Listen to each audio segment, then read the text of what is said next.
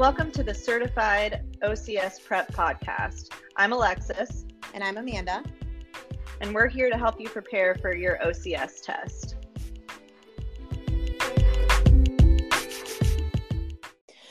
Today we're going to go over the CPG for ankle ligament sprains. So we're going to start with a little bit of definition because I think it's important as we work through some of this. They say that ankle stability relates to the post acute period and includes studies for the purpose of this CPG that enrolled subjects with primary concerns of instability, weakness, limited balance response, and intermittent swelling.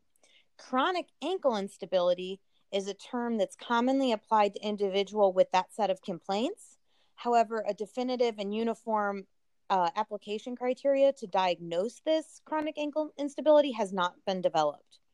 Therefore, the classification of instability is the best label for these individuals and is what's used throughout the guideline, but know that it's a little bit of a loose a loose cluster of findings. So I just think that's important to mention as we go through this. First thing we're going to discuss is the incidence of lateral ankle sprains. I'm sure this is something we've all seen a lot of in the clinic if you're working in any kind of sports and orthopedic clinic. Um, I don't think a lot of this will be groundbreaking to most of us, but it's really important information. The incidence of ankle sprains was highest in 15 to 19 year olds. No difference noted between males and females. However, males between 14 and 24 years of age and females older than 30 had a higher incidence compared to their respective counterparts. They say nearly half of all ankle sprains occurred during an athletic activity, with basketball being the highest, followed by football, followed by soccer. The ankle joint was found to account for 10 to 34% of all sport related injuries, with lateral ankle sprains comprising 77 to 83% of those injuries. So by far, it's going to be the largest percentage of ankle injuries that you see. Um, the rate of lateral ankle sprains is noteworthy. A systematic review, um, sorry, of re-injuries is noteworthy. Um, a systematic review noted that re-injury occurred anywhere from three to 34% of patients. And I think this is something when you're treating these in the clinic, a lot of times I find that the ones I see in the clinic typically aren't first offenders. Um, I'll often see someone in at their second or third one, and that's the first time they're getting therapy because a lot of times the first time they if they're just managed conservatively on their own, and then when it becomes more of a reoccurrent problem, when they end up getting treatment. So the rev- this systematic review found the time between the initial injury to a second injury varied greatly, with a time frame ranging anywhere from two weeks after the initial injury to 96 months. So, you know, I can't say that in the clinic I see any real defined amount of time, but just know that there's a high rate of re-injury. They also suggest, which I think is kind of points to what I just said, that the overall incidence of lateral ankle sprain is probably underestimated because approximately 50% of those people who sustain a lateral ankle sprain don't actually seek attention after their injury. I think a lot of times they seek attention either when it's fallen into that chronic stage or they're two or three recurrent injuries deep. So, the most common mechanism, mechanism of injury often occurs with forefoot adduction, hindfoot internal rotation, ankle inversion, and plantar flexion, and then an external rotation of the leg beyond what the anatomical strains, constraints can handle. The injury mechanism may result when landing from a jump, stepping into a hole, or landing on a competitor's foot during sports. I think those are probably all common subjective reports that we see. And a lateral ankle sprain is a partial or complete disruption of the lateral ankle ligaments, which include the anterior anterior talofibular ligament, the calcaneal fibular ligament, and the posterior talofibular ligament. Up to 73% of lateral ankle sprains involve isolated ATFL injuries, which is the anterior tal- talofibular ligament. Injury to the posterior talofibular ligament is rare in isolation. Um, so know that if there's an injury there, there's probably an injury to other structures before that. And then combined subtalar, medial, and or syndesmotic sprains can occur concurrently with a lateral ankle sprain, but are reported less often. I also think um, you will not often see those injuries in isolation. Typically, you're going to see a lateral ankle injury first, followed by one of those other injuries. Um, they can contribute, so the combined injuries can contribute to chronic concerns regarding pain, instability, and limitation in activities. Um, The other structures that can be injured include the lateral subtalar ligaments, the peroneal tendons, nerve injuries, extensor and peroneal retinacular injuries, um, the inferior tibiofibular ligament, and osteochondral lesions of the talus or the tibial plafond. So then they go into a little bit more detail about very specific pathoanatomic features. We're going to go into these a little bit. Know that this section is quite wordy in terms of the anatomical review about where these ligaments run. I'm going to highlight a little bit of it, but if you're unfamiliar with this, I would definitely read this section. So, the first structure, our most commonly injured ligament with lateral ankle sprains, is the anterior, anterior talofibular ligament or the ATFL. It's an extra-articular ligament of the talocrural joint. Its fibers course laterally from the talus in the transverse plane and superiorly between the sagittal and frontal planes to attach on the anterior distal tip of the lateral malleolus or the fibula. It provides the primary restraint to the inversion movement when the ankle is in a plantar flex position. Approximately half of the sprains involving the ATFL are avulsions from the fibula, with the other half being mid substance tears. Damage to the ligaments is dependent on the ankle and foot position at the time of injury, the velocity of the mechanism, and the velocity of the mechanism of injury. The ATFL demonstrates a lower maximal load tolerance before failure compared to the posterior talofibular ligament and the calcaneal fibular ligament, which is part of the reason why it's injured so much more frequently. The next one they mention is the calcaneal fibular ligament. It's also an extra articular ligament of the talocrural joint. It crosses both the ankle and the subtalar joints, and the ligament is stronger and thicker than the ATFL. So, although tension with the ligament increases with dorsiflexion, it resists ankle inversion throughout the full range of ankle range of motion. So, I think that's important to know. I think it may go against what we think biomechanically is most correct, but just know that it's most taut in dorsiflexion, however, resists inversion throughout the full range. The posterior tibiofibular talofibular ligament um, runs from the posterior medial portion of the fibula to the lateral tubercle on the posterior aspect of the talus. It's intracapsular but extrasynovial, and it's the strongest of the lateral ligaments and primarily functions to provide transverse plane rotary stability. So, movements that involve extreme ankle dorsiflexion, foot external rotation, and pronation, along with limb internal rotation, may cause injury to this ligament. The next couple are uh, less commonly injured, so we're not going to go into as much detail about these.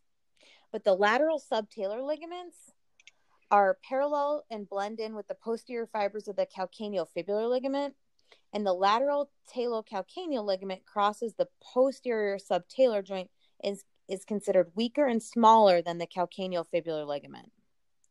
The subtalar ligament sprains are reported after inversion injuries with subtalar instability noted in 10 to 25% of those with lateral ankle instability. So, what they're saying there is that in those folks that have lateral ankle instability, a percentage of them are also going to present with subtalar instability after they've had this inversion injury, and likely those lateral subtalar ligaments are the culprit. Unlike the ATFL, the calcaneal fibular ligament, and the posterior posterior talofibular ligament, the lateral talocalcaneal ligament does not cross the ankle joint However, with recurrent ankle sprains, greater loads are placed on them and can contribute to those chronic symptoms, including the instability.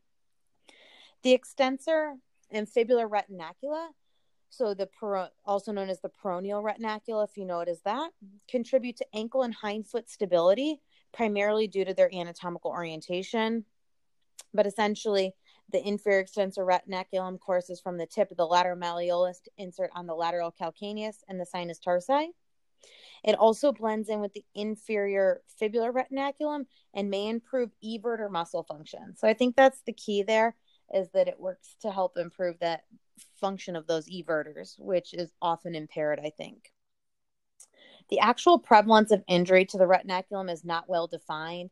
However, the fibular and extensor retinaculum may be injured in conjunction with lateral ankle sprains and pot- again potentially contribute to that chronic pain and instability and peroneal tendon subluxation.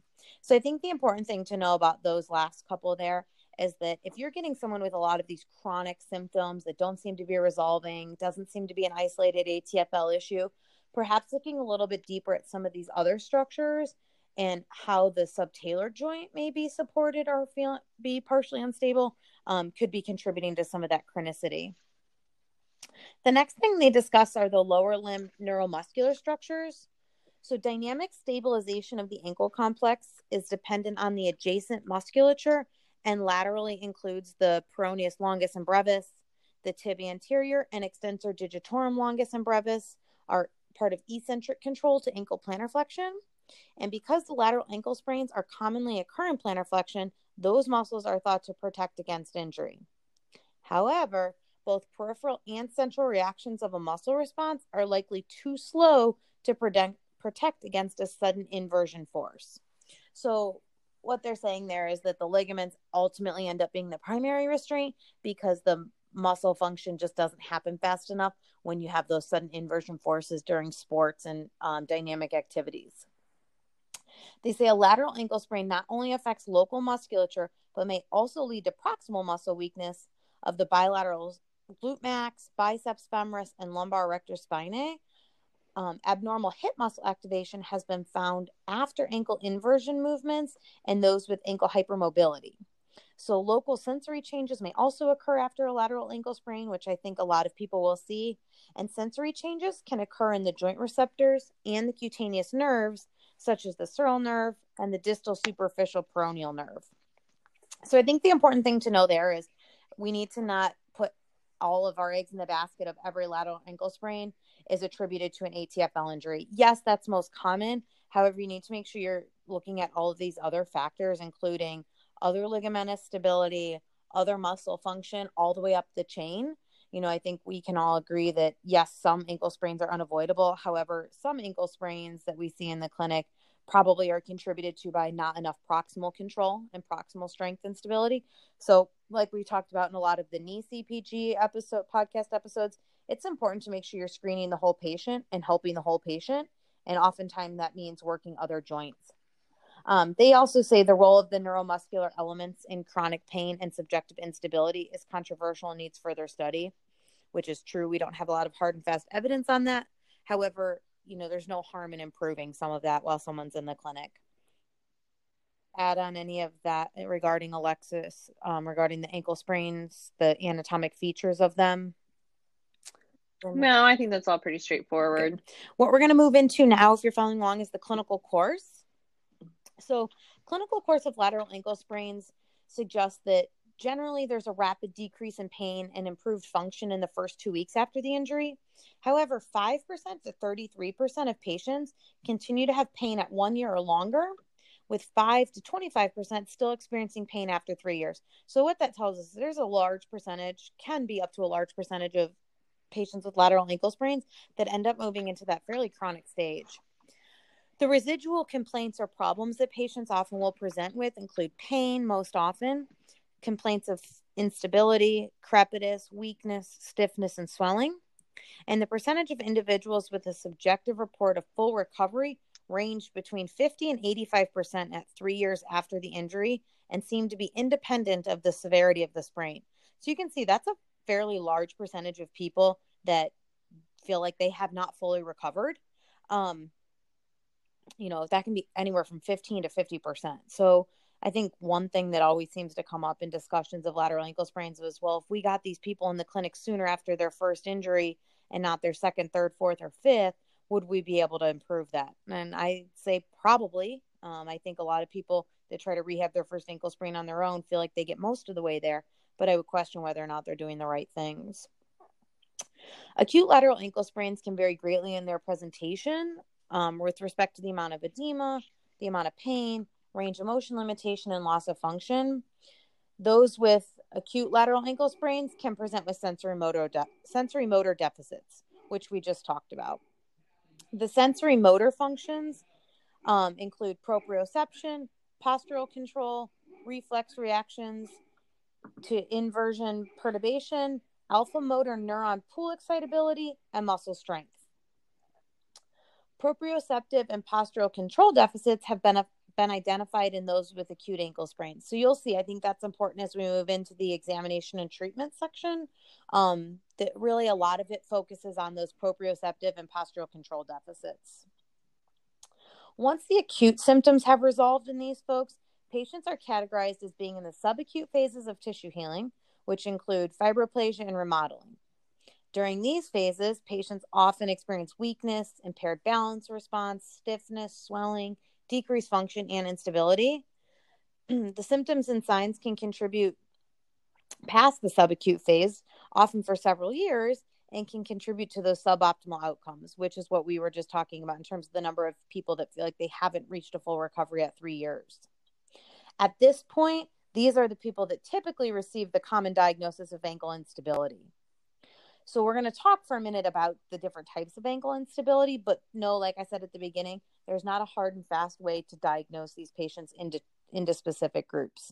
So the first one they discuss is mechanical ankle instability, and it, that term's used to describe those who have ex- truly have excessive joint motion, whereas a functional ankle instability describes those patients who report instability but seem to have normal joint motion. Those patients with mechanical instability may not only have laxity in the talocrural joint, but also the subtalar joint, um, which is where I was talking about those other ligamentous structures potentially being jeopardized. It's been hypothesized that functional ankle instability results from those sensory motor and our neuromuscular deficits. However, defining what constitutes ankle instability and categorizing them isn't necessarily consistent in the literature. So just be aware of that as you're receiving referrals and talking with physicians about these patients. A recent systematic review noted impaired postural control when standing with eyes closed on unstable surfaces, prolonged time to stabilize after a jump, and decreased concentric inversion strength in those with chronic ankle instability. So, if we're looking at some measurements or things that we can objectively assess in the clinic, that's what you should be looking at for chronic ankle instability. Decreased hip abduction and trunk strength and altered proximal lower extremity muscle activation patterns were also found in those with chronic ankle instability, which is what I was saying in terms of treating the patient all the way up the chain for what you see. The residual symptoms of pain after a lateral ankle sprain may be associated with a concurrent pathology. Studies identified that 64 to 77% of individuals with chronic ankle instability had current extraarticular conditions, most commonly associated with peroneal tendon disorders. Uh, so, again, those are going to go hand in hand. Um, some patients you'll see too that have these residual symptoms are also going to have chondral damage. Know that your in MRIs, your kind of gold standard in terms of diagnosing um, osseous issues or chondral lesions. Um, the authors of the CPG also suggest that the factors to determine the prognosis following an ankle sprain are really unide- undefined. So, you know, in terms of who's going to get better the quickest and how well they're going to recover and stuff, that really varies. Um, so that kind of encompasses the clinical course for conservative management, which is what most of your patients are going to go through. When non surgical intervention is ineffective to address these symptoms and the patient's disability, they say that patients with mechanical instability, so those are the ones with the true joint laxity, may undergo repair or reconstruction of the lateral ligament complex. There's mixed literature about some of the outcomes of this, but there's some limited evidence for longer recovery times, higher incidences of ankle stiffness, and impaired ankle mobility and complications in the surgical groups, which is probably not surprising. I think that's a pretty standard risk with surgery.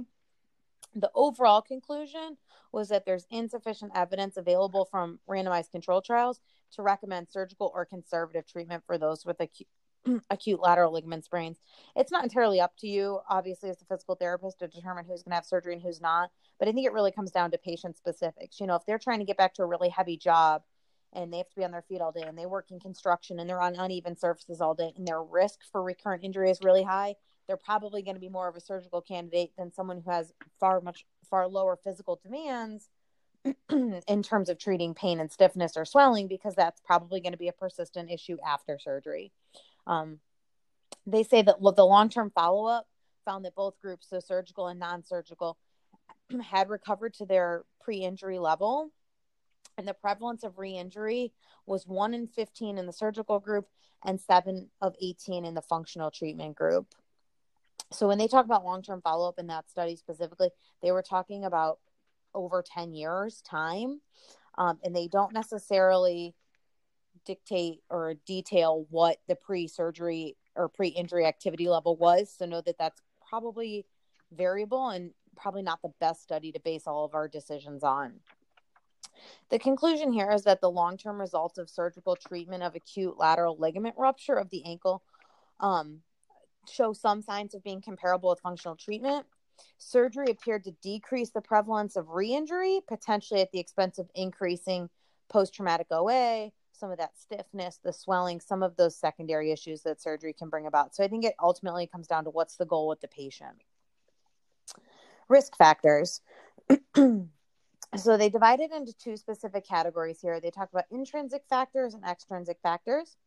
Intrinsic factors describe characteristics of an individual that increase their risk for a lateral ankle sprain and include the history of previous sprains, age, gender, their physical characteristics, so their height, their weight, their body mass, and any musculoskeletal characteristics such as balance, proprioception, range of motion, strength, their own anatomic alignment, and their own individual ligament laxity.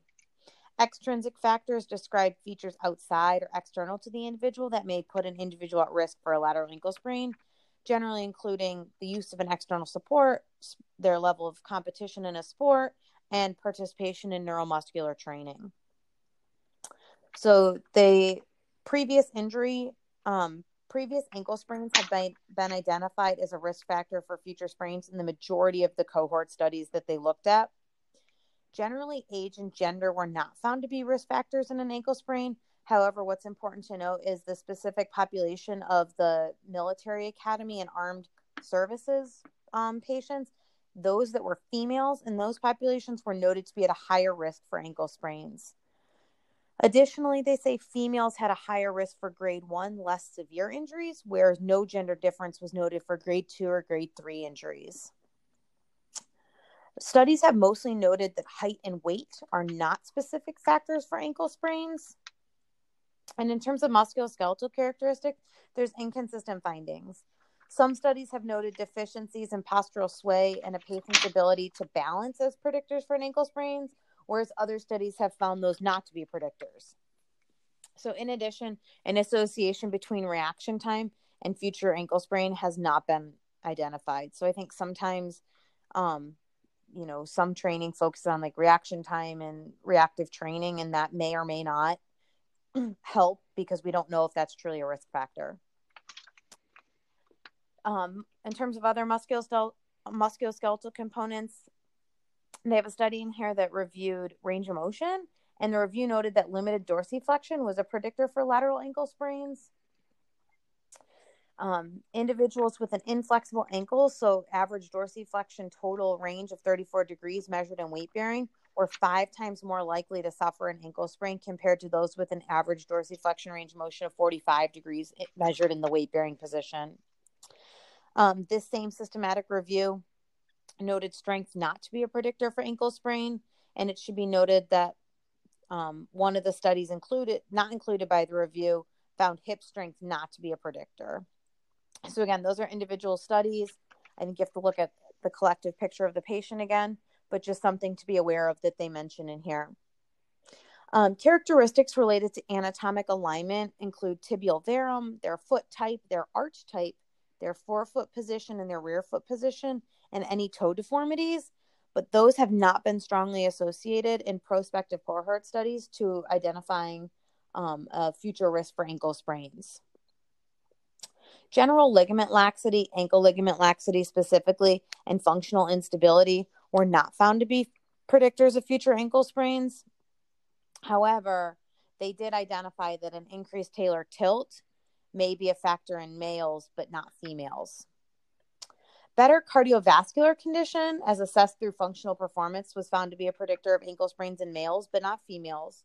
And in contrast, Another author found that maximal oxygen consumption was not a predictor, not a predictor for ankle sprains. So again, I think there's some mixed research there about, you know, overall wellness of a person being a factor or not.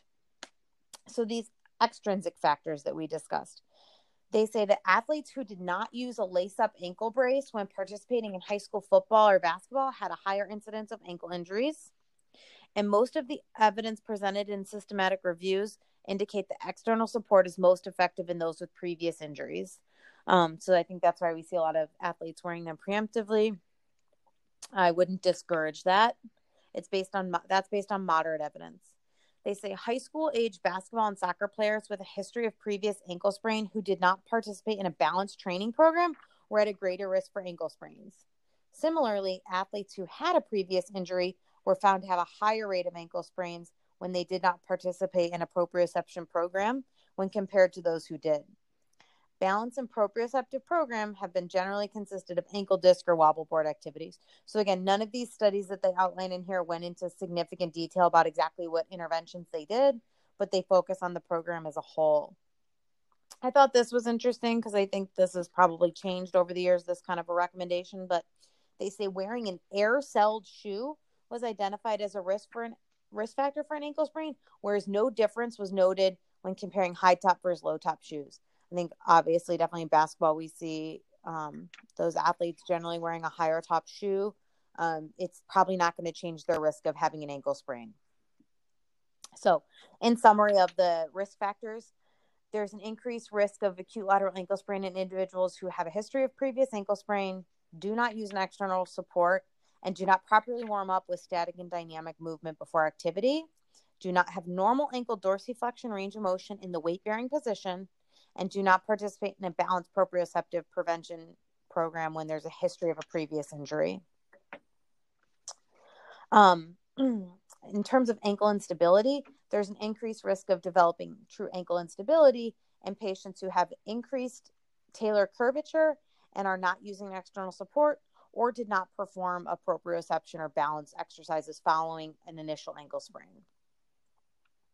Moving into the diagnosis and classification section, this really talks about the different levels and grades of ankle sprains. So they're generally graded one, two, and three to represent the extent and severity of ligament damage, with grade one being the least and grade three being the most severe type of injury. The tests to assess ligament stability, like the anterior drawer and the talar tilt, have not shown desirable diagnostic accuracy when done in isolation and I think we've been kind of repeating this over and over throughout these podcast episodes and in the CPGs and in the current concepts. When you're talking about using special tests for diagnostics, you really have to look at your cluster testing. That's really what's going to give you the most accurate outcome. So, for the sake of this CPG, grade one is defined as a no loss of function, no ligamentous laxity, little or no hemorrhaging, no point tenderness, a decreased total ankle motion of five degrees or less, and swelling of half a centimeter or less. Grade 2 is defined as some loss of function, positive anterior drawer test indicating ATFL involvement, a negative talar, t- talar tilt test indicating no calcaneofibular involvement, no hemorrhage, oh, mild hemorrhaging, point tenderness, decreased total ankle motion greater than 5 degrees but less than 10 degrees, and swelling greater than half a centimeter but less than two centimeters. A grade three sprain indicates a near total loss of function, a positive anterior drawer anterior tilt test, more significant hemorrhaging, extreme point tenderness, decreased total ankle motion greater than 10 degrees, and swelling greater than two centimeters. Grade three injuries have been further divided according to like a stress radiograph with an anterior drawer movement of three millimeters or less being categorized as a grade 3A, and anterior drawer movement of greater than three millimeters being categorized as a 3B. So, ankle instability. When symptoms of instability continue after a lateral ankle injury, patients are commonly diagnosed as having mechanical or functional, like we talked about. And like we already said, there's a discrepancy on how to objectively categorize those into two groups um, especially clinically. One way they recommend is by using what they call the Cumberland Ankle Instability Tool. And that's a nine item questionnaire with multiple responses designed to evaluate the severity of functional ankle instability. Eight of the nine items ask individuals to describe their instability or rolling over of their ankle during sport and daily activities. and then the other items inquire as to the individual's pain. It's suggested that a score of 28 or higher on this outcome had a sensitivity and specificity of 82.9 and 74.4 in differentiating between those individuals with and without functional instability.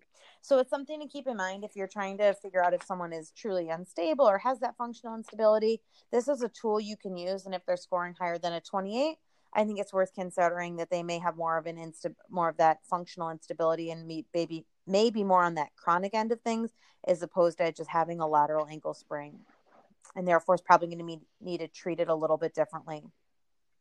Differential diagnosis. Um, two main things here that I want to go over, other than just what other injuries we need to consider, are the Ottawa ankle rules and the Bernese ankle rules. So, the Ottawa ankle rules have become a well established set of criteria for determining um, the appropriate level of concern for ruling out a fracture with using radiographs. So, the Ottawa ankle rules state that radiographs are indicated if there was pain in the malleolar zone and any of the following criteria are met. Tenderness along the tip of the posterior edge of the distal six centimeters of the lateral malleolus, tenderness along the medial malleolus, and or an inability to bear weight for four steps. Also, the Ottawa ankle rules state that radiographs are indicated if there was pain in the midfoot area and any of the following criteria are met. They also have tenderness at the base of the fifth met, tenderness over the navicular bone, and or an inability to bear weight for four steps. Contrary, the Bernese ankle rules were developed to improve on the specificity of the Ottawa ankle rules in identifying a fracture um, after identifying a low energy malleolar or midfoot trauma. The Bernese, the, the Bernese ankle rules consists of three consecutive steps an indirect fibular stress applied 10 centimeters proximal to the fibular tip, direct medial malleolar stress, and a simultaneous compression of the midfoot and hindfoot. So, in the study, in the prospective cohort of 364 patients who had sustained these injuries that they performed the Bernese ankle rolls on, the sensitivity and specificity were 1 and 0.91 respectively. So I would be aware of both of those. Um, also, when you talk about differential diagnosis in these populations, the other um, pathologies that need to be considered are the fibularis or the peroneal tendon tendinopathies, um, a sensory nerve injury to the peroneal area, medial collateral ligament ankle sprain, Liz Lisfranc fracture dislocation, a subtalar sprain, a spring ligament injury, an Achilles tendon rupture, a lateral talar a lateral talar process injury, or an anterior process of the calcaneus injury. Um, obviously, a lot of those things aren't necessarily something we test for clinically. Some of them are, um, but a lot of them are not. And so that's where um, I would see the patient for a little while. And then if they are not improving, they probably need to be screened more and thoroughly for one of those other injuries. Um, the last comment I want to make here about imaging studies is, you know, like we've said in some of the other podcast episodes and CPGs, um, we're trying to move away from so much immediate imaging. You know, that's where things like the Ottawa ankle rules come in and your clinical prediction rules for the cervical spine. And, you know, when is imaging really indicated and what information is that going to give us to change a treatment plan? So, generally, patients that are suspected to have an ankle sprain are treated conservatively for four to six weeks. And for those with persistent symptoms, including those consistent with ankle instability, radiographs, stress radiographs, magnetic resonance imaging or MRI, arthrography, uh, CT, ultrasonography, and or bone scans can be used to assess the integrity of the soft tissue and or osseous anatomy. So at that point, if they're not getting better, depending on what their clinical presentations like, they could have any number of other imaging done. But keep in mind, it's really done like we do any other imaging study. It's to rule out anything more sinister or that needs more significant medical treatment or to change the plan of care. Whether this person has instability and they're going to have surgery, you know, it'll go from there. So that kind of sums up the basic information about lateral ankle sprains. Before we move into examination, do you have anything you want to add, Alexis, so far? No, I don't think so. I mean, I think that's all definitely straightforward, and I agree with the imaging studies is just knowing, you know, what are we really learning out of that and, and when it's necessary and trying to move away from unnecessary imaging. So I think it's all pretty straightforward. So for examination of these patients, the first thing they discuss are the outcome measures. And there's quite a few here. I will tell you when we get to the end, I'll summarize the couple that they really recommend is using. So the first one is the foot and ankle ability measure or the FAM. It's a region specific instrument designed to assess activity limitations and participation restrictions for individuals with generalized musculoskeletal foot and ankle disorders. So keep in mind, this is not just for your lateral ankle sprains. It consists of 21 item activities of daily living and separately scored eight items like a subscale for sports. Um, it's got a strong evidence for content validity, construct validity, test retest reliability, and responsiveness. Um, the MCID is reported to be eight and nine points over a four week time frame for the ADL and subsport scale, the sport subscale, respectively. The next one they suggest is the Foot and Ankle Disability Index, or the FADI, and it's a former version of the FAM. So these two instruments are identical with the exception of an additional five items found on the FADI to be honest with you, I don't know that I would spend a ton of time worrying about this one. I think if you're familiar with the FAM, I think that's more commonly used at this point in time. And it's been a little bit um, more heavily studied in terms of validity and reliability. The next one is the LEFS. I think we're all pretty familiar with this, the lower extremity functional scale. Again, this is a broad region specific measure appropriate for individuals with disorders of the hip, knee, ankle, or foot. Um, it consists of 20 items that assess activity limitations and participation restrictions, and the MCID is reported to be nine. I would say that clinically, the LEFS is not my favorite for this specific population. However, if you're seeing someone come in and they're having, you know, knee pain or they've had a recent knee injury that maybe predisposed them to this ankle sprain, or they've had a hip injury in the past, that might be a better one to use. You're going to get a better overall idea about their function. It's not going to be just related to their ankle. The next one is the chronic ankle instability scale, and it was developed to quantify the multidimensional profile of patients with chronic ankle instability. So it's a has four subscale with a total of 14 items and they're defined those four subscales are defined as impairment disability participation and emotion um, the m the minimal detectable change on this one is 4.7 points over a one week interval so again, I'd say that one's really specific to your folks that are diagnosed with instability. The next one is one I'm not as familiar with clinically. You can chime in if you've used this one more, Alexis, but it's called the Sports Ankle Rating System. And it was developed as a region specific measure consisting of both self reported and clinician completed outcome measures. And this system consists of the quality of life measure, the clinical rating score, and single assessment numeric evaluation. So, the quality of life measure is a self reported questionnaire designed to assess the athlete's quality of life after an ankle injury. The clinical rating score has both clinician and patient completed items, talking about some objective measures of pain, swelling, stiffness, and giving way. Um, and then the scores of the ankle sprain group for these were reported to be significantly different across the four week evaluation interval. So I don't think that's terribly surprising. It's a very far more involved test. It's detailed in here. Um, again, I'm not sure it's one that's used that clinically. I you see a lot more active folks than I do, Alexis. Do you use this one or do you see this one used? Um, no, I've not used this one okay. personally. Okay. It's another one I'd be aware of, but I don't know that it's the most important one. I don't know that clinically you're going to use it as much. Then the last one they talk about in here is the ankle joint functional assessment tool. It's a region specific instrument that contains six items generally related to impairment and six generally related to their activity. Um, it was able to distinguish between those with functional ankle instability and normal individuals. So it's another one again for your folks that may be on that borderline of instability versus more of an just an acute injury. And in summary, they suggest incorporating the FAM and the LEFS as part of your standard clinical examination. So in my clinical experience, those are the two most easily adapted to our daily clinical practice. Um, if you're dealing with an isolated foot and ankle injury, I'd say your FAM. If you're dealing with something that might be more multi site or multifactorial involvement, the LEFS is probably your go to.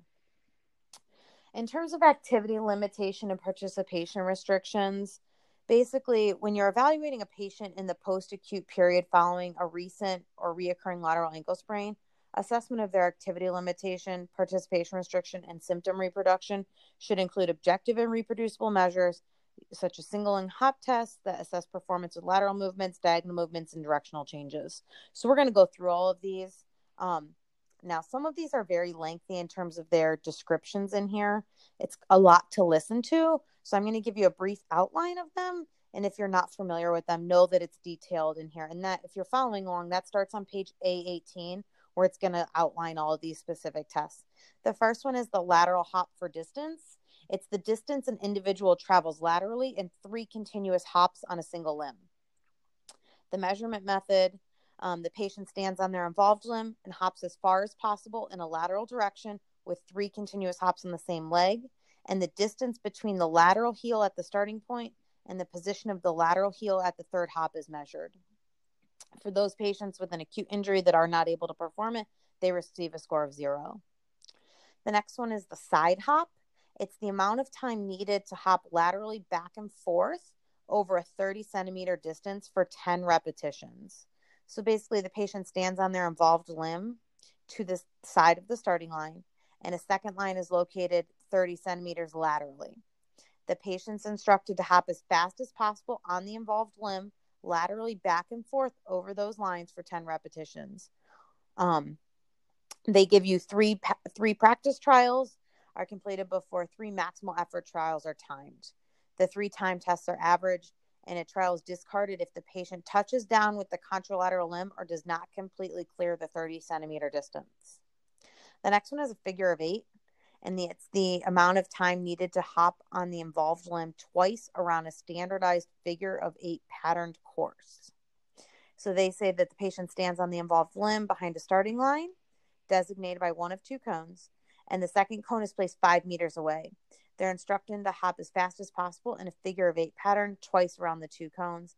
Again, you get three practice trials before three maximum effort trials are timed, and the times are averaged. Again, the trial is no good if an individual does not complete the pattern or touches down on the contralateral limb. The six meter crossover hop, it's the amount of time needed to hop diagonally a distance of six meters. Um, that one's fairly straightforward. The next one is the square hop. It's the amount of time needed to hop in and out of a 40 by 40 centimeter square in a clockwise or counterclockwise direction, depending on if the right or left limb is being tested five times around the square the patient's going. So, uh, 40 by 40 centimeter square is marked on the floor with tape. You start outside the square. They're instructed to hop as fast as possible in the square and then hop on the side of the square that is clockwise if the right limb is being tested and if the left limb is being tested, they're um, going counterclockwise. It's repeated for each of the four sides of the square so that the participant will return to the starting position in eight hops. The subject repeats this so that they jump around the square five times. Three practice trials, three maximum effort trials. They're averaged. And again, the trial is discarded if they touch down with the contralateral limb or they don't completely clear the tape outlining the square. The next one is the hopping course. It's the amount of time needed to hop through a course of eight squares.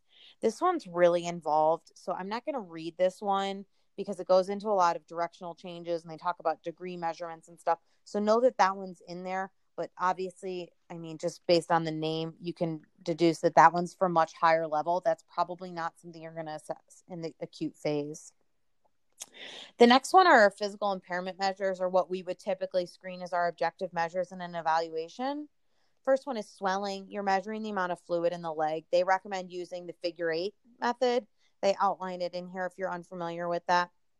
The next one is ankle range of motion. They say passive non weight bearing goniometric measurement of the ankle dorsiflexion with the knee extended in zero and flexed to 45 so that you're getting a measurement of true joint joint abilities and also any gastroc flexibility and or limitations when the knee is um, extended versus flexed.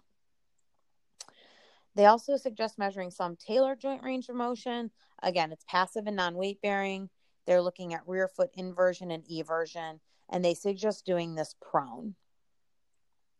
Ankle foot ankle and foot supination and pronation So this is what they consider active non-weight bearing goniometric measurement of supination and pronation, which are movements that are intended to describe the combined movement of inversion, adduction, and plantar flexion, and eversion, abduction, and dorsiflexion. Um, basically, they're looking at, I can't say I measure this one a lot in the clinic. Um, it's definitely something I look at the quality of movement. How well are they able to handle a combined movement? Because a lot of dynamic activity involves those combined movements. So it's something I would look at. You know, it's in here. I'd be aware of how to measure it. I can't say clinically it's something I measure a whole lot. Moving into some tests, they reference the anterior drawer test, and it's the amount of anterior talar translation in respect to the ankle mortise. So to perform this test, the patient the patient is positioned sitting in 90 degrees of knee flexion with the leg relaxed and unsupported. One hand of the examiner is placed on the distal tibia while palpating the articulation between the lateral surface of the talus and the anterior aspect of the distal fibula. The second hand grasps the posterior aspect of the calcaneus. The test is performed by pulling the calcaneus and subsequently the talus in an anterior direction while the distal tibia is stabilized. And then they suggest doing this through different ankle positions, so different degrees of plantar flexion and dorsiflexion, just to see if it changes at all. This test has a sensitivity of 0.8 and a specificity of 0.74. The next test they talk about is the talar tilt test. This test assesses the amount of talar inversion occurring within the ankle mortise. So the test is performed with the patient sitting in 90 degrees of knee flexion with their legs relaxed and unsupported. One hand of the examiner grasps the distal tibia and fibula, while the second hand grasps the calcaneus, holding the ankle in a neutral position. The test is performed by inverting the calcaneus and subsequently the talus relative to the ankle mortise. This test has a sensitivity of 0.5 and a specificity of 0.88. The next one they talk about is isokinetic muscle strength testing of inversion and eversion. Basically, you're looking at the force production. Um, they say using an isokinetic dynamometer with the ankle position between 0 and 20 degrees of plantar flexion, and you're assessing it at a velocity of 30 degrees per second, 60 degrees per second, and 120 degrees per second, and 180 degrees per second, using both concentric and eccentric contractions. I would say if that's something available to you in the clinic, fantastic. Um, you know, if it's not, just be aware of it and um, clinically what it what it would mean. Your single limb balance test is, I think, something we're all very familiar with, but essentially your ability to maintain your balance on your one limb.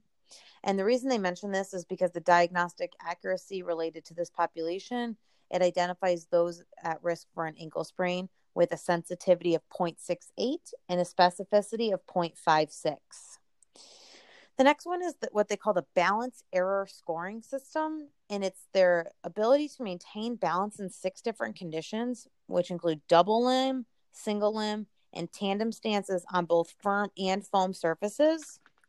So, this test consists of counting the number of deviations from a standardized position, which they call an error, in a 20 second time period for each of the six conditions.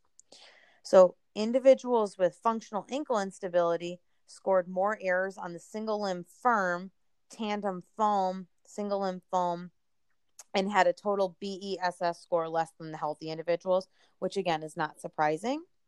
I would know that the average total scores on this test ranged from 11 to 13 errors or movements for those patients between 20 and 54 years old, and 15 to 21 errors for those patients between 55 and 60 69. So those are your healthy controls. So if you're having a patient test more than that 13 errors in your younger folks and more than the 21 errors in your older folks, then they're probably at risk for another ankle sprain. The next couple I think we're really familiar with the STAR excursion balance test. This is a commonly used one, but basically it assesses the um, patient's ability to maintain balance on one lower extremity while reaching as far as possible in eight different directions with the other one. So it's again, it's eight lines from a center point around, um, arranged at 45 degree angles. You know, um, basically you're looking in a counterclockwise direction from anterior, anterior lateral, lateral, posterior, lateral, posterior, posterior medial, medial, and anterior medial. Um, basically, the subject stands with their involved lower extremity being in the center and then you measure the maximum reaching distance of the contralateral lower extremity along each direction. They're not allowed to move the support foot and keep their hands on their hips. So again, they get six practice and three test trials in each of the eight directions. One thing I think, you know, I do this test in the clinic quite a bit. Um, one thing I think to note with this test and um, the Y balance test, which is essentially the Y balance test, is an adaptation of the star excursion balance test that involves performing reaches only to the anterior, anterior, posterior, lateral, and posterior medial directions. But one thing to note is that this test, when it's done based on the textbook per se, you get six practice trials and three test trials. That's a lot of trials of this. By the time you get to the test trials, you know, some of the fatigue and um, proprioceptive impairments within these patients are pretty evident that I think sometimes it's maybe not the truest assessment. You know, sometimes these are those kind of tests where sometimes quality of movement and documenting that, you know, how does their quality change versus just the quantity of movement? Yes, quantity helps us measure progress, but also quality I would be aware of. You know, I use this these tests a lot in my knee patients because it gives you a good idea of how well they can control varus stress and all of that also. So just be aware of that. Do you have anything on examination, Alexis? I know that was kind of a lot of tests and measures, but they're all detailed in there. So if there's anything that seemed unclear, I would start there. No, no, no. And I agree on the last one for sure. I think, and I mean, even with all of these, um, there's so much observation you can make with balance. You know, where are they? Are they using a, a hip strategy versus an ankle strategy? And, um, you know, if you have them close your eye, their eyes, what does that do? Like, I play around with balance with almost all of my patients, whether they're ankle or not. Um, I just think it gives you a lot of information on what's going on with them. So, sure. The last section that we're going to move into here, here are the interventions for the um, uh, ligament sprains. So they're essentially divided into two sections. The first section describes the evidence for interventions for patients in the protected motion phase of rehabilitation following a lateral ankle sprain. And studies that enrolled subjects within 72 hours following their injury or subjects who demonstrated a significant edema, pain, limited weight bearing, and overt gait deviations were included in this section. The protected motion phase of rehabilitation is generally associated with the acute phase of tissue healing. The second section discusses evidence for interventions in the progressive loading and sensory motor training phase of rehabilitation following a recent or recurring lateral ankle sprain. The progressive loading and sensory motor training phase generally corresponds to the post acute period of um, rehabilitation and studies in this section that enrolled subjects with injuries that were in the post acute period. Primary concerns included instability, weakness, limited balance responses, and intermittent edema. And this section also included studies that enrolled subjects with mechanical and or functional ankle instability, generally falling into that more chronic phase. So just be aware of that as you're looking through this part of the CPG, what symptoms are correlated with what they're considering the acute or protected motion phase, which may or may not be directly correlated to our typical tissue healing phase, and then compared to those in the um, the controlled motion or you know more that return to function chronic phase. So the first thing they talk about in the acute or protected motion phase is early weight bearing with support. And the recommendation here is that clinicians should advise patients with acute lateral ankle sprains to use an external support and to progressively bear weight on that affected limb. We don't want to maintain that non weight bearing status. Um, the type of external support and gait assistive device recommended should be based on the severity of the injury, the phase of their tissue healing, the level of protection indicated, and any extent of pain and patient preference. Um, so obviously, if it's an older patient, you're probably not going to use crutches as much as you would a younger patient versus a walker. It just depends. In more severe injuries, immobilization ranging from semi rigid bracing to below knee casting may be indicated. I can't say I see a ton of below knee casting anymore in these folks. I think it's generally more uh, like the cam walkers or the boots because they really want to get them weight bearing, and that sometimes is a good bridge. Um, I can't say I generally see a lot of casting here. The next um, intervention in this acute um, protected motion phase that they discuss is manual therapy. They say clinicians should use manual therapy procedures such as lymphatic drainage, active and passive soft tissue and joint mobilization, and anterior to posterior talar mobilization procedures within pain free movement to reduce swelling, improve pain free ankle and foot mobility, and normalize gait parameters in individuals with acute lateral ankle sprains. So they actually do detail a few of those specific manual techniques. Um, that was really based on one level two study. So that's level B evidence, which is strong. Um, so just be aware of that. The next one is physical agents, and they break this down into subcategories. The first one is cryotherapy or icing. They um, clinicians should use repeated intermittent applications of ice to reduce pain, decrease need for pain medication, and improve weight bearing following an acute ankle sprain. The next one is diathermy. They say that the di- use of diathermy found a significant reduction in edema and the examiner's subjective assessment of limping in individuals with acute ankle sprains who received the pulsing shortwave diathermy compared to the sham control treatment. Neither range of motion or strength appeared to benefit from shortwave diathermy. This is level C evidence, so I say it's guarded. Um, I think what's important to know here is what it may help with. Certainly, it's not going to help with any range of motion strength, but it may help and reduce the edema. And because of that, they may be able to ambulate with a little bit more of a normal gait pattern. The next one they discuss is electrotherapy, which is level D evidence, meaning moderate or variable evidence. There's evidence both for and against it. Um, they don't recommend using it or not using it. And then low level laser, same kind of thing. Level D evidence, moderate. There's some some evidence for it, some evidence against it. They don't re- make a recommendation either way. The last section under physical agents for this acute phase group is ultrasound. And actually, with strong level A evidence, they say clinicians should not use ultrasound for the management of acute ankle sprains. So that's pretty straightforward. Therapeutic exercise is the next section. And with level A evidence, they say clinicians should implement rehabilitation programs that include therapeutic exercise for patients with severe lateral ankle sprains. That being said, there's not um, like a hard and fast protocol on what interventions they did, what exactly the dosing was, the frequency was, all of that. Um, I will tell you, I think most of it de- dealt with like range of motion, some weight bearing, weight shifting, and starting to get some of those proprioceptive feedback things going again. Um, but there's not anything hard and fast outlined. Moving into the progressive loading sensory motor training phase or that more chronic phase, the first type of intervention they discuss is manual therapy. With level A evidence, so strong evidence, they say clinicians should include manual therapy procedures such as graded joint mobilizations, manipulations, and non weight bearing and weight bearing mobilizations with movement to improve ankle dorsiflexion, proprioception, and weight bearing tolerance. So, again, these patients, you're still good evidence for manual. It's the type of manual. So, we're doing a little bit more graded activity weight bearing stuff, potentially a little bit more aggressive manual work to try to restore their full function.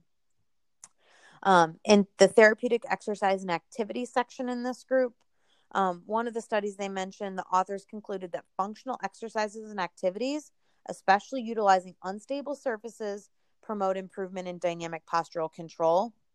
The general recommendation in this section, which surprising to me was actually a level C evidence, but they say that clinicians may include therapeutic exercises and activities such as weight bearing functional exercises and single and balance activities using unstable surfaces to improve mobility, strength, coordination, and postural control in this post acute phase. Um, if you go through and read the studies that they outline in here, almost all of them talk about like a balance retraining program, some using a wobble board, some using unstable surfaces, um, some using, like Alexis mentioned, the changes in vision. Um, but basically using it as a some of them say like 12 weeks you know generally around that time um, to try and improve that also i would say in this category they don't specifically mention it in their recommendation but like we've talked about before don't forget you know about your proximal structures don't forget about your hip strength don't forget about you know um you know getting good core control and stuff like that because a lot of these athletes do have a period in their athletic performance where they're on one leg and so having good, you know, core and trunk strength to facilitate that is going to help. And then the last section here deals with sport related activity training. Um, with level C evidence, they say clinicians can implement balance in sport related activity training to reduce the risk of reoccurring ankle sprains in athletes. Um, I think that the reason that comes out is because the research is a little bit mixed. I think if you more generally look at the importance of specificity of training, I think it's pretty important. So I would encourage you, you know, just clinically not to shy away from really training these patients in some dynamic single leg work like I just said, most athletes involve single leg activity at some point in their sport. So that kind of wraps up the ankle stability and movement coordination ankle sprain CPG. Um, did you have anything you wanted to add, Alexis? No, I mean, I think for the most part, this one is pretty straightforward. Um, I think, like you mentioned in the beginning, we've all pretty much seen probably our fair share of ankle sprains. Um, you know, I definitely think realizing a lot of times we don't see these people at their initial ankle sprain. And so, you know, some of that instability is something to be aware of because they've probably had these before, whether it's mechanical or whether it's more of just that sensation from having multiple ankle sprains. Um, but, you know, it is dense, it's a lot of information. So make sure you really read through all of this. But um, I think it's all pretty straightforward. I don't think there's really anything in here that's particularly um, shocking or, you know, confusing. Perfect.